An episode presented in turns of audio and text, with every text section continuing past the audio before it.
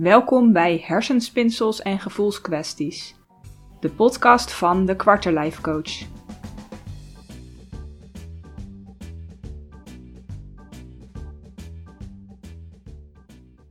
Mijn naam is Daphna Bontebal en vandaag heb ik weer een kort inspirerend verhaal voor je, wat je aan het denken zet en uh, wat je een andere kijk geeft op, in dit geval, waardering en gewaardeerd worden.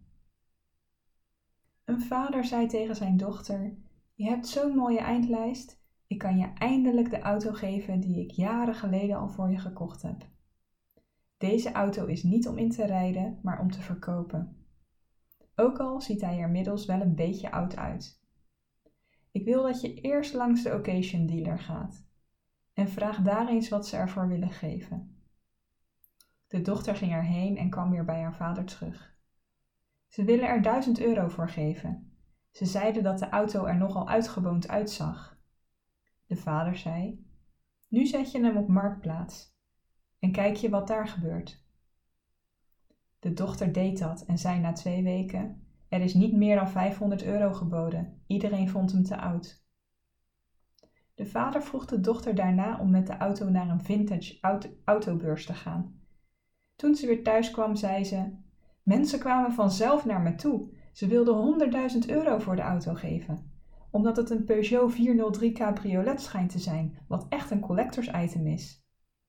De vader reageerde met: Je weet nu dus. De plek bepaalt de waarde. Als jij ergens niet gewaardeerd wordt, laat je dan niet ontmoedigen.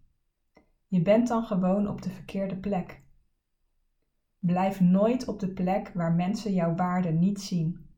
Nooit. Ik heb dit verhaal niet zelf geschreven. Hij gaat rond op internet.